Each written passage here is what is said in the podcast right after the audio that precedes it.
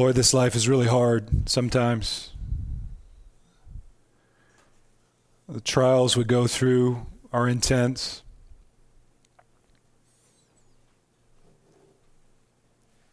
And Lord, also there is such joy in our lives and good times and hope filled times. Lord, we're here as a church this morning to say no matter what we go through in this world, no matter what we experience in our lives, in our church, in our families, we declare that your name is blessed. And we will love you and we will serve you and we will follow you all the way to the end.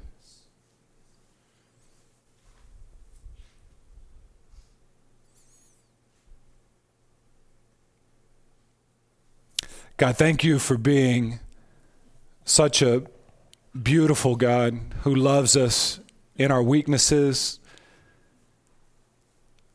You loved us in our sin, Lord. This is why we bless your name, not just because you created us, but because you redeemed us, Lord, in that sinful state. You came into this world with a broken body hanging on a tree. You died for us.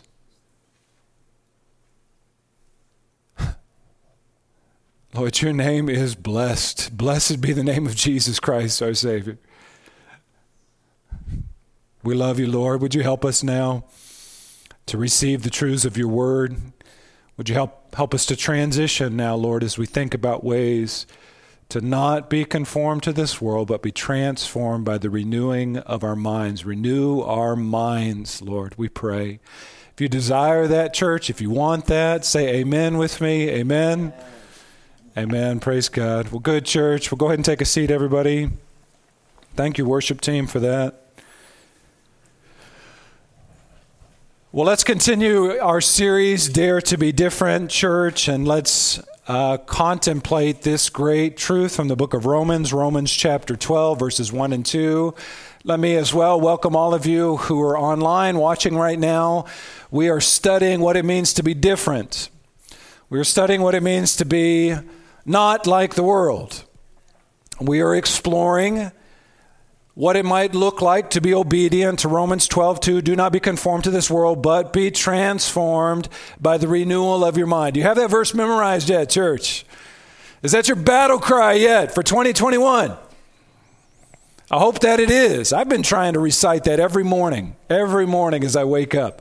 Here's my life, Lord. It's a living sacrifice for you. Help me to not be transformed by this world, but but not be trans- conformed to this world, but be transformed by the renewing of my mind. I've been praying that each day. And as we're daring to be different, you know, just a quick review here. We've dared to be kingdom minded, to submit fully to Jesus as King. We've dared to be truthful. We've dared to be loving. Today, I dare you, Harvest Decatur, I dare you to be identified with Christ. That's where we're going today. I dare you to be identified with Christ. I read a stat this last week that 91% of Americans agree with this statement. Everybody listening? 91 Americans, 91% of Americans, not 91 Americans, 91% of Americans agree with this statement. The best way to find yourself is by looking within yourself. The best way to find yourself is by looking within yourself. In other words, if you want to discover who you are and what your purpose is, just Look inside of yourself. You know, trust your gut, trust your heart. And I'm sure you've heard these kind of statements before. You be you, right? You do you. You live your truth. You can be anything you want to be. Just look inside of yourself, just look inside of you and self actualize. Now, all of that sounds great. It's the kind of stuff that gets you pumped up. But there's a danger in living your life that way, and nobody ever tells you about that. Here's the danger. If you try to find your identity by what's inside of it, you, you might sometime down the road be disappointed in what you find inside of you and in what you're trying to live out. You might find out that what's inside of you isn't a solid foundation to build your life upon or to build your identity upon. I'll give you three reasons. There's three reasons you can't look inside of yourself to find your identity. The first reason is because what's inside of you is unstable. And I'm not just talking about the deranged people in this world. I mean, it, what's inside of you right now is unstable. And here's what I mean by that. If you look inside of yourself, like I look inside of me, the, the things that you have inside of you, those desires, are inconsistent. So, for example, you know, you, you want to be phenomenally successful in your career, but you also want to get married and have a great family life. You want to have lots of kids, but then you also want to make a lot of money. And, and you want to travel the world and have lots of vacation, but you also want to be really, really, really successful. Don't you realize that those things are inconsistent? You can't have it all, no matter what people might say. You can have it all. You can't have it all. You want to live in a small town because it's safe and comfortable and your kids can go out safely, but then you want to imbibe the urban energy of the city. You want it all and you can't have it all. Your desires inside of you are unstable and they're inconsistent. Here's the way that Francis Spufford says it. He says, You are a being whose wants make no sense. They don't harmonize. Your desires deep down are discordantly arranged so that you want truly to possess and you want truly not to possess at the same time. You are equipped, you eventually will realize, for farce and tragedy much more than you are for happy endings. Thanks a lot, Pastor Tony. That's really cheery. You never hear that at a graduation ceremony when people are telling you, you be you, just be you, just do you, just do your thing. The point is that the feelings inside of you, those desires, are unstable. And they're, they're, they're jumbled in your mind, they're constantly in flux. And if you build your identity and your hopes and your dreams on what's inside of you, you will live a life that's confused and frustrated. Here's a second problem with this. These aren't in your notes, okay? These, these are these are my pre-point points, okay? What's inside of you is unstable. It's also deceitful. What's inside of you? I read a book this last week, week by Trevin Wax called Rethinking Yourself The Power of Looking Up Before You Look In. And I just want to encourage every person in this room who's under 40 years old, you need to read that book. It's going to really help you, I think, discern the false narratives that are in our world right now. Here's what Trevin Wax writes he says a recent survey shows 86% of Americans, when asked about finding happiness, agree with the statement to be fulfilled in life, you should pursue the things you desire most. Here's the key to happiness look inside and find yourself, figure it out, what you de- desire most, and then find fulfillment in life by pursuing those desires. Go for it, whatever you want, never give up. But here's the problem with that your desires inside of you aren't trustworthy. Looking into your heart to discover your deepest desires isn't as easy as you think it is. Your desires will trick you. Follow your heart, we say, but we can find case after case where people say their hearts led them astray. What about the drug addict whose only desire is for that next fix and that's killing him? Should he just follow his heart? What about the adulteress who wants to cheat on her husband and walk away from her family? That's her deepest desire inside. Should she just follow her heart? Here's the thing, and they never tell you this at graduation ceremonies when they're talking about this. Sometimes when you look inside of yourself, when you look deep inside of yourself, you know what you find? You find sin. you, you find hatefulness. You find selfishness. Is that the real you? Is that the real you? Yeah, I mean, there's some good stuff too. You're made in the image of God, but you find that stuff too. So, which is the real you? What is it? How do you find it? I think there are some people in our world that whatever's inside of you, no matter what it just let it out, let it out, let it go. I'm not so sure that's the best way to approach purpose, life, your identity. What's inside of you is unstable, what's inside of you is deceitful. Here's another problem Finding your identity by looking inside of you is oftentimes crushing. And I think we do this to our kids when we say, hey, kids, you know, you can do anything you want to do. You know, just chase your dreams. You can be anything you want to be when you grow up. Well, I'll just tell you, and I'll tell your kids if your kid is five foot four, 130 pounds, soaking wet, he cannot play professional football, okay? He cannot. And I, it's a crushing thing to give somebody this, this idea, like you can do this. If I'll say it this way, and I'll just personalize it a little bit. If you're not mechanically inclined, you cannot be a mechanical engineer. I know, I tried, it didn't work. And if, and if you think, you know, if I, I just achieve anything I want to do, if you go to your dreams, if you go to that and you don't find what you're looking for, it's crushing. It's a crushing defeat. And you know what? That's not even the worst thing. You know what the worst thing in this life is? Is when you chase your dreams. You go after them and you find them and you get them and you achieve them. And at the end of it, you're like, that wasn't all it was cracked up to be. What do I do now? Like, I thought this was the end all be all of life. It's kind of, I don't know, anticlimactic getting to my achievements and my dreams. There's a great scene in the movie Chariots of Fire where Harold Abrams, the sprinter, he turns to his girlfriend and he says, When that gun goes off, the race starts. When that gun goes off, I've got 10 seconds to justify my existence in this world. I've got 10 seconds to justify my existence in this world. How many people have tried to acquire meaning in their lives by something like that? And what do you do if you don't succeed? Where do you go with it after you don't succeed? And then what if you do succeed and then you realize that the success that you sought after so long doesn't bring the kind of satisfaction that you wanted in your life? Even if you succeed in that, you fail. You fail. Is everybody now thoroughly depressed? Everybody depressed this morning? You're like, Pastor Tony, it's freezing cold outside. It's pretty cold in here. You're just making us more depressed. What are you doing this morning? What if I told you there's a better way? What if I told you there's a better way to derive your identity, a more stable way, a way that's not crushing, but that's actually invigorating for who you are as a person? There is a better way. And it's finding your identity in Christ Jesus, your Savior. So we're going to talk about that this morning. Harvest Decatur, we're going to talk about your true identity. What is your true identity as a Christian? One question, four answers. Here we go. Here's the first. What is your true identity, Christian? You are made in the image of God.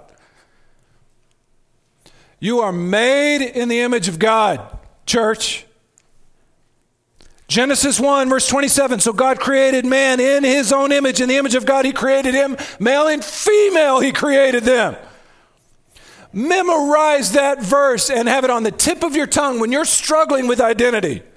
That's where you start. I am a derivative being. I am a created being. God created me. And He created me in His image. Psalm 100, verse 3 Know that the Lord, He is good. It is He who made us, and we are His. We are His people and the sheep of His pasture. Now, this is true. I know the question there says, as a Christian, this is true for all human beings, not just Christians. We'll drill down more specifically on Christians in just a second, but this is true for all human beings. We are all made in the image of God. And I, I'll just say this it is both humbling and exhilarating that we are made in the image of God. It's humbling because we realize we're created. We, we have a creator. We are, you know, we don't self actualize our own reality. Like God created us, God gave us reality. So it's humbling in that way, but it's also exhilarating. Because when you look out on the world, when you look out on the animal kingdom and you see this, this vast beauty that God created, all these wonderful animals, you see the beauty of the peacock and you see the majesty of the Siberian tiger. When you see the complexity of the duck billed platypus, and when you see the durability of a, of a penguin or a whale or an African elephant. We see these animals and we praise God for them. But you know what else we say? When we see the animal kingdom, we say, they ain't got nothing on us. We are the ones that God created in His image.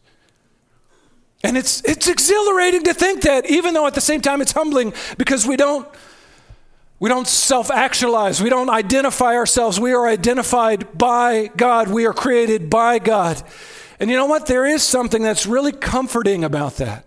instead of crushing, we go to God and we say, You created me. You know who I am. You know how I work best. You tell me who I am. You tell me what I was meant for.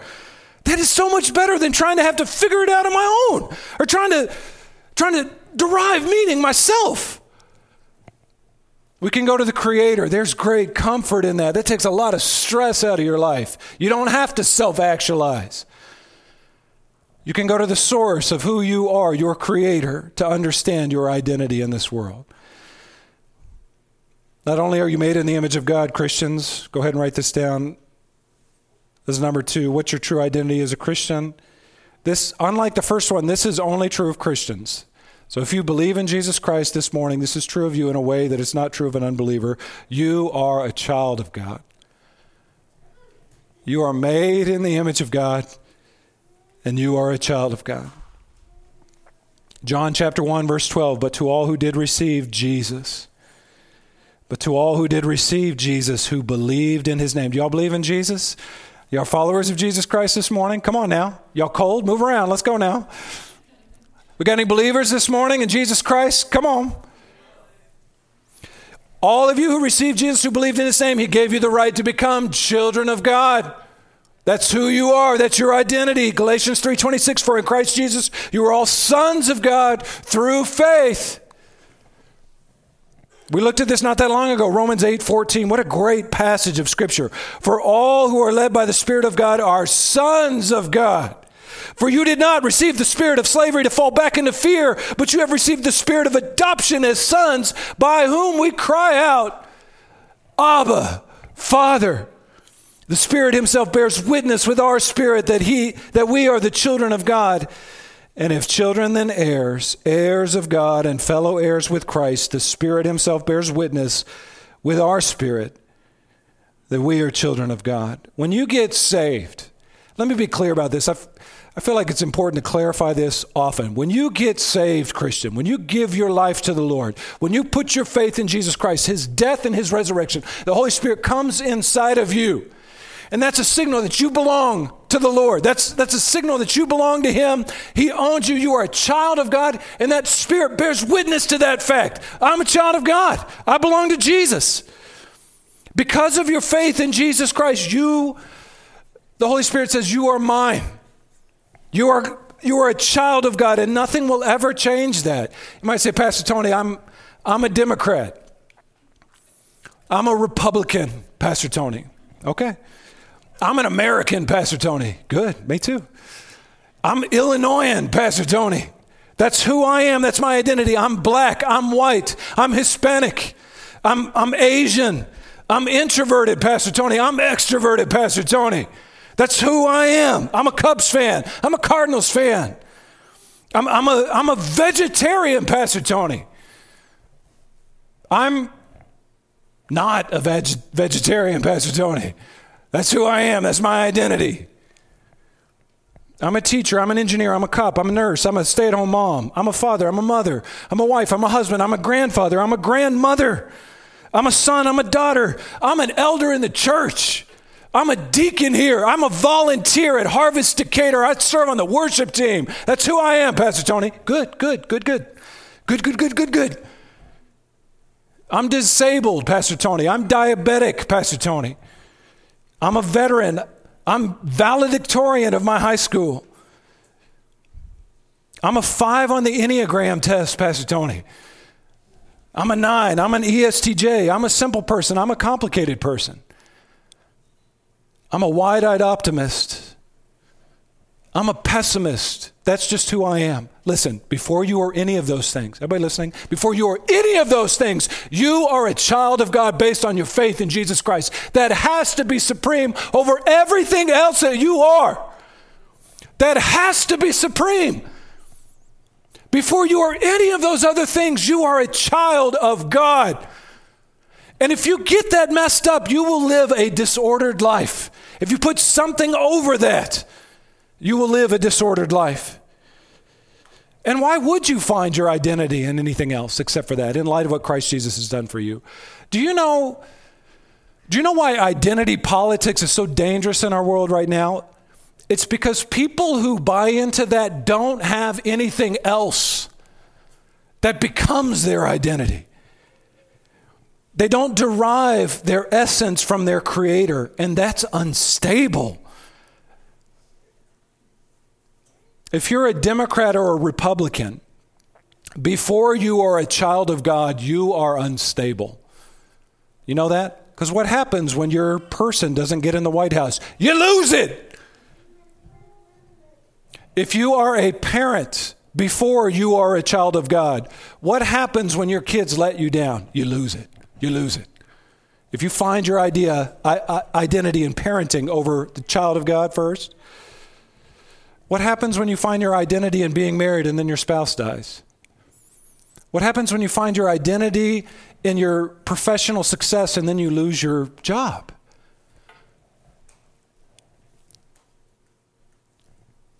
Go ahead and write these down. Let me give you a few fake IDs people build their lives on. Here's the first. I've touched on this already finding my identity in myself. We dealt with this already. You be you, you be, you do you, live your truth. I self identify as this, I self identify as that. Me, me, me, me, me, me, me, me, me, me. Doesn't don't people get tired of themselves after a while? Don't you look inside and yourself and you think there's got to be something better than this. There's got to be something other than this. Does anybody else have that sense? You look inside of yourself, you say, God, I hope you're real because this is not much. I hope you're out there. I hope you can give me something beyond what's inside here. And praise God, he does. C.S. Lewis said this. You can read this on the screen. He said, God designed the human machine to run on himself. God designed the human machine to run on himself. He himself is the fuel for our spirits. Our spirits were designed to burn, or the food our spirits were designed to feed on. There is no other. That is why it is just no good asking God to make us happy in our own way. Here's a second fake ID finding my identity in my accomplishments. Find my identity and my accomplishment. The problem with that is that very few people actually accomplish what they set out to accomplish. Do you know how many little kids want to be president when they grow up? You know how many presidents we've had? You know what the chances are that you'll be president? Like pretty much nil.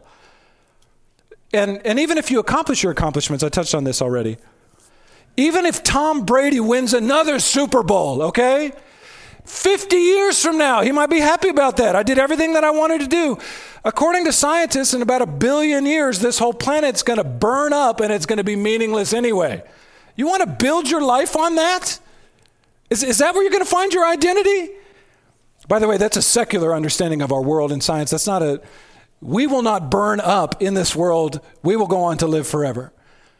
I'm going to build my life on that. If I have any accomplishment in this life, it's what I'm doing on that, that impacts eternity.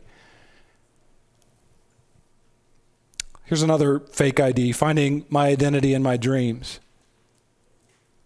Finding my identity in my dreams. Chase those rainbows, baby. Chase those rainbows. It Reminds me of that song from The Sound of Music. Great movie, great musical. Climb every mountain, ford every stream, follow every rainbow till you find your dream. Y'all remember that? That was sung by a nun, ironically. I'll just let you in on a little thing about something about your pastor. Okay, when I was a kid, in my household, I didn't listen to Backstreet Boys. I didn't listen to NSYNC. I didn't listen to New Kids on the Block. My mom wouldn't let us listen to that, okay? You know what we listened to? We listen to contemporary Christian music. We listen to Michael W. Smith and Rich Mullins and Amy Grant and all of that. And for whatever reason, we also listen to Simon and Garfunkel. I don't know how that got in there. So we were like, contemporary Christian music, but Simon and Garfunkel's okay. That's what we're allowed to listen to. And I, am not ashamed of that. That was my childhood. And my musical soulmate when I was a kid was Rich Mullins. He died when I was a teenager. But I loved his music. And, and there was a song that he used to sing that stuck in my soul, and I haven't been able to shake it. For 30 years, I haven't been able to shake it.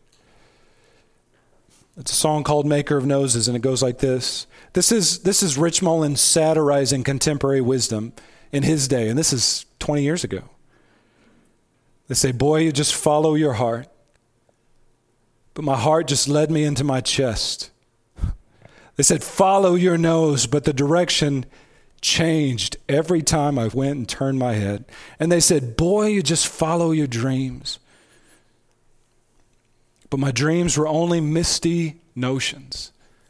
I used to listen to that song. I used to argue with Rich Mullins. No, no, Rich, my, my dreams are real. I'm going to be an NBA player someday. I don't know what you're talking about. I'm going to chase my dreams. I'm going to chase those rainbows. Then you get a little older, you tear your ACL, get a few dreams dashed against the rocks, your dreams change to more meaningful things, and you think to yourself, our dreams are misty notions.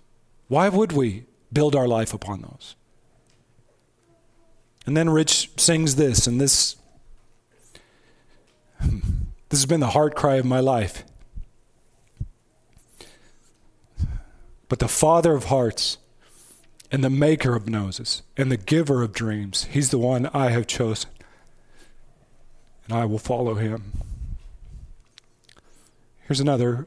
Don't don't if you're younger than 18 years old in this room, just just hear me on this, okay? Maybe I can be to you what Rich Mullins was to me. Don't build your identity on your dreams or on the fulfillment of your dreams. Build your identity on the Lord. Here's another fake ID Finding My Identity and My Culture. In her excellent book, Enough About Me, Jen Oshman, she writes this. You can read this on the screen. Great book. She says, Culture tells us the remedy for our burnout is more me time. What we need is more rest, more quiet time alone, a nicer luxury vehicle that can block out all the stress of the world, possibly a nanny or a cleaning lady to help us balance it all. Don't amen that, anybody.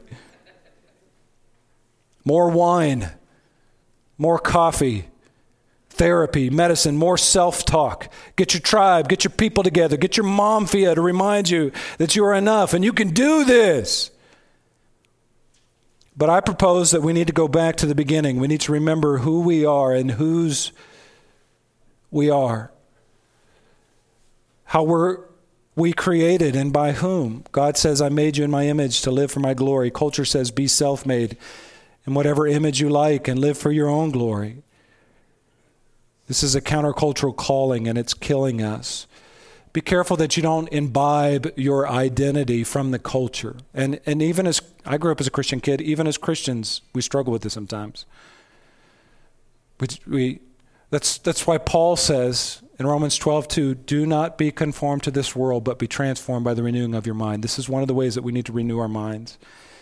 Finally, here's a, another fake ID finding my identity in social, my socio political group finding my identity in my socio political group gay, bi, straight, trans, LGBTQ, plus, black, white, non white, liberal, conservative, progressive, libertarian, blue collar, white collar, suburban, urban, rural, WASP, non WASP. Finding your identity in these things and then weaponizing them to punish people who don't like that is not what's going to help our country. And that's not going to help what ails our soul. Don't find your identity in those things. Enough about fake IDs. Let's try let's drill down a little bit deeper on our true identity as Christians. Go ahead and write this down as number 3 in your notes. You are made in the image of God.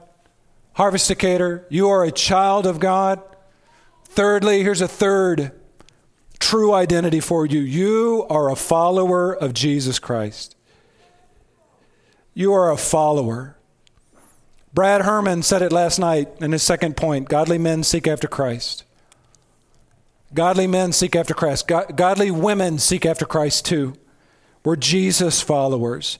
And we should, you know, just etymologically, you should intuit that from the word Christian. You're a Christian. You're a Christian. You follow Christ. That's the essence of it. We think Christian is just some box you check when the Census Bureau comes to your house. No, you are a follower of Jesus Christ. Jesus said it best. Jesus said, My sheep hear my voice, and I know them, and they follow me. Jesus said, Whoever does not take up his cross and follow me is not worthy of me. Jesus said, If anyone serves me, he must follow me. And where I am, there will my servant be also. Jesus went to his first disciples and he said, Follow me, and I will make you fishers of men. You know what they did? They dropped their nets and they followed him. It was that simple. I think my favorite illustration of this, my fa- favorite example of this in the New Testament is with Matthew. Here's Matthew, this tax this hated tax collector. Jesus goes up to him. And Matthew records this in his gospel. He says, as Jesus passed on from there, he saw a man called Matthew sitting at a tax booth, and he said to Matthew, Follow me. And he rose and followed him. it's all very unceremonious, you know? Follow me. All right, I'm following you. And that was the end of it. This, this sinner, this tax collector. And later, when Jesus was questioned about calling this sinner, you know, this tax collector, Jesus, I love this is one of my favorite statements of Jesus. He said, I came not to call the righteous, but sinners. you might say, I'm a sinner, Pastor Tony. Good, good. That means you qualify. Jesus only calls sinners. Jesus only saves sinners. Matthew was one of Jesus' first disciples, and Jesus called these other disciples to come follow him. And then you know what he told to his disciples? You know what he says at the end of the book of Matthew? He says, You go make other disciples. You're my disciple. Now make more disciples, not of you, but of me. Make more disciples of me. Go out there and do that. Go therefore and make disciples of all nations, baptizing them in the name of the Father and the Son and the Spirit, teaching them to observe all that I have commanded you. Part of being a follower of Jesus, part of being a disciple, is being a learner. Because you've got to teach. You've got to learn in such a way that you can teach other people what it means to follow Jesus. All of you are called to that. That's what it means to be a follower of Jesus. Now, here's the thing about following Jesus. Let me be clear about this. I've touched on this already a little bit, but let me just emphasize it a little bit more. Your following of Jesus, your identity as a child of God needs to trump everything else in your life. It needs to be the utmost thing in your life. And you cannot be silent about that. You cannot be silent. You have got to speak about it. You cannot half heartedly follow a king. If you follow a king and give allegiance to some other person on the side or some other thing on the side, that is treason. Jesus said, If anyone would come after me, let him deny himself, take up his cross daily, and follow me. For whoever would save his life will lose it, and whoever loses his life for my sake will save it. Jesus said, If anyone comes after me and does not hate his own father, and his mother, and his wife, and his children, and brothers and sisters, yes, and even his own life, he cannot be my disciple. Whoever does not bear his own cross and come after me cannot be my disciple. And to that you might say, yikes, that is that is a high calling. But if you look at that passage in detail and you study the best commentators who talk about this pastor, this passage, you come to find out the real point of what Jesus is saying here. He's saying with some pretty characteristic cultural language and some Hebrew figures of speech that nothing in your life can be prioritized above Jesus. That's the point. Jesus is supreme in terms of your commitment. You've got to put him first, you've got to surrender to him first above all else. And I, I, know how this sounds. This goes so far against our individualized Western societies. You know, we compartmentalize. We got our Jesus thing over here, and then we got our, our other identity over here. We got another identity over here. Just kind of mix them all together and pick which one we want to go with. Jesus says you can't do that. I have to be the utmost priority in your life. You've got to surrender to me as a disciple, to a teacher. And Jesus also says, not only do you have to prioritize him, he also says, you can't be silent about me. Jesus said, If you confess me before men, I'll confess you before my Father. If you deny me, whew, I'll deny you. Hey, Pastor Tony, I'm a secret Christian. I'm one of those secret Christians. Don't tell anybody. Oh, okay. Well, I'm a purple unicorn, okay? I'm the abominable snowman if you're a secret Christian. There's no such thing as secret Christians. A Christian is a Christian who follows Jesus, who knows Jesus talks about it. He professes, she professes faith. And, and why wouldn't you? Why wouldn't you talk about it? Jesus Christ went to the cross and he died for you so that you could be saved from your sins, so that you could follow him. Why would you not profess that to the world? Why would you be ashamed of that or be secretive about it? I'm secretive.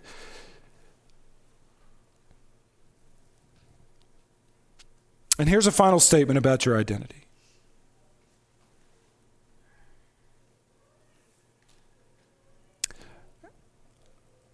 This last one might hurt your feelings a little bit, okay? So brace yourself. You're made in the image of God, you're a child of God, you're a follower of Jesus Christ. And finally, you are a sheep.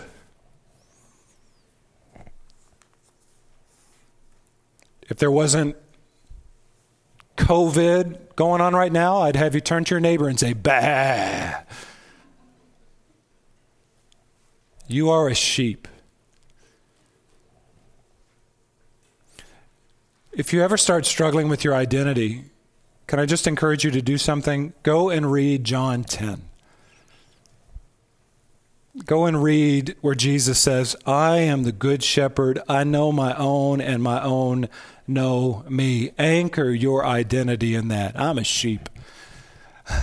I belong to the great shepherd. We see in John chapter 10, Jesus was talking to a group of Pharisees, and he said this. You can read this on the screen. Or you can turn there. Truly, truly, I say to you, he who does not enter the sheepfold by the door, but climbs in by another way, that man is a thief and a robber. But he who enters by the door is the shepherd of the sheep. To him the gatekeeper opens. The sheep hear his voice, and he calls his own sheep by name and leads them out. Later in that same passage, in verse 11, Jesus says, I am the good shepherd. The good shepherd lays down his life for the sheep. He who is a hired hand and not a shepherd, who does not own the sheep, sees the wolf coming and leaves the sheep and flees. And the wolf snatches them and scatters them. He flees because he is a hired hand and cares nothing for the sheep. I am the good shepherd. I know my own, and my own know me. Just as the Father knows me, and I know the Father, and I lay down my life for the sheep. Two things, two reasons you want to be a sheep, okay? The first reason is because Jesus knows you by name and he calls you. You want to be a sheep because Jesus knows you by name and he calls you. And the second reason is because the great shepherd, the good shepherd, Jesus Christ, died for you. First of all, Jesus says the sheep hear his voice and he calls his own sheep by name and leads them. You need someone to call you by name. You need somebody outside of yourself to say, You don't know who you are. I know who you are. Trust the shepherd. Let me tell you who you are. I'm going to call you by name. Let me, let me just say a few things about sheep here, okay? Sheep, because sheep, sheep get a bad rap. They do. As dumb and, yeah, they, they are. I mean, maybe compared to like horses and dolphins and stuff and other mammals, but they're not, that's not really the point here. When Jesus uses that image, and that image, by the way, goes all the way back to the Old Testament, Psalm 23, the Lord is my shepherd. He makes me lie down in green pastures, etc., etc. And this is a, this is a press, precious image that goes all the way back to the Old Testament, the shepherd and the sheep. God is our shepherd. We are the sheep. And it's good. And when, when, when God uses that image of shepherd and sheep, he, he's not trying to say that we're dumb. He's not trying to say, you know what he's trying to say about us? We're not self sufficient. We're vulnerable. We need help from the outside. What are sheep? They're the most vulnerable animals out there. That's why they got domesticated so early on and became part of like families. People were taking care of them because they were vulnerable and inept at taking care of themselves. They needed the shepherd to come in and take care of them. Here's another thing about sheep. I think I've shared this before. Sheep are not like cats, sheep are like dogs. When you call their name, they come to you. They know, you know, you go to a shepherd, you go to a rural place where sh- sheep are still being cared for. The shepherd knows them by name and calls them by that name, and they come. They come. You need somebody to name you. You need somebody to call you, and Jesus knows your name and he calls you. Sonny and I, we went a few years back, we went to Turks and Caicos for vacation and we preached at a church down there. And while we were there, the, the worship team sang this old song that I hadn't heard in years, and it's, it's a great song. He knows my name. He knows my name. He knows my every thought we, we sang this song, and this is so moving to think that Jesus knows who I am. No, no king in this world, no president, no the political leaders of they don't know who I am. Jesus knows who I am, and He calls me by name. That's the idea that's being conveyed here. And I will tell you this: this goes so far against what our world wants to think of itself. You know, you're a sheep. Just go see how that works with most people in this world. You're a sheep. You're a sheep. You come, become a Christian, you'll be a sheep. What? What are they going to say? I'm the, I'm the shepherd. I'm not a sheep. I am the captain of my own soul. I am the master of my own fate. I determine myself. I self actualize. Individualism, right? Express, that's what our world does. You do you. You find yourself. You got to be true to yourself, whatever that means. You got to self express. You got to self discover. That's the opposite of the sheep expressive individualism. Here's what I've found out. Okay, let me just, if you haven't experienced this yourself, let me just speak of my own testimony. I've gone that route. I've tried expressive individualism. I've tried to self determine and self actualize. I've tried to chase my dreams. I've tried to be master of my own soul captain of my own fate. Can I just tell you what I want right now? I'm 42 years old. I just want to be a sheep. I just want to be a sheep.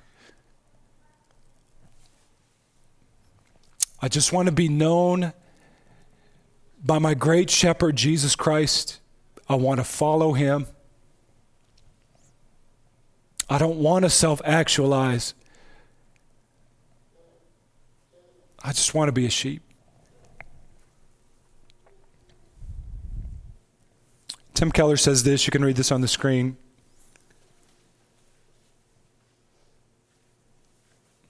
He says, Only if you have the esteem of someone you esteem will you have self esteem. To know that God loves you the Lord of the universe loves you. That is the most powerful basis for a stable identity in this world. And to think, not only does the God of the universe love us, not only did Jesus call us, but he, he died for us. He died for us. Jesus loves you. Jesus called you. Jesus died for you. Jesus owns you. Jesus is your great shepherd, church. Find your identity in that. Find your identity in Him. Find your identity in being one of Jesus' sheep. Let me close with this. Tommy Nelson, pastor, tells this great story about this one time in his life when he met his hero, the person that he admired more than any other human person in the world. He met Tom Landry. Do y'all know who that is? Old Dallas Cowboys coach from 80s, from the 80s, 70s, and 80s. His great hero, Tommy Nelson. So I went up to Tom Landry and saw him one day, and he introduced himself and he said, I, you know, he's got palms that are sweaty and he's kind of cracking his voice. Hi, uh, I'm Tommy Nelson. Introducing himself to Tom Landry, this great hero of his. Tom Landry turns to him and he says, Tommy Nelson, I know your name. I know who you are. Tommy Nelson heard that and he, he felt like he died and went to heaven. Tom Landry knows who I am. He knows my name. You know, I had a similar experience when I was 18 years old. I, I met Rich Mullins right before he died. And I, you know, he didn't remember my name. He didn't know me. He didn't even remember the songs he wrote. He's, but he, he spent time with me and he talked with me. He signed some autographs and we spent some time together. Rich Mullins, Rich Mullins. He knows me.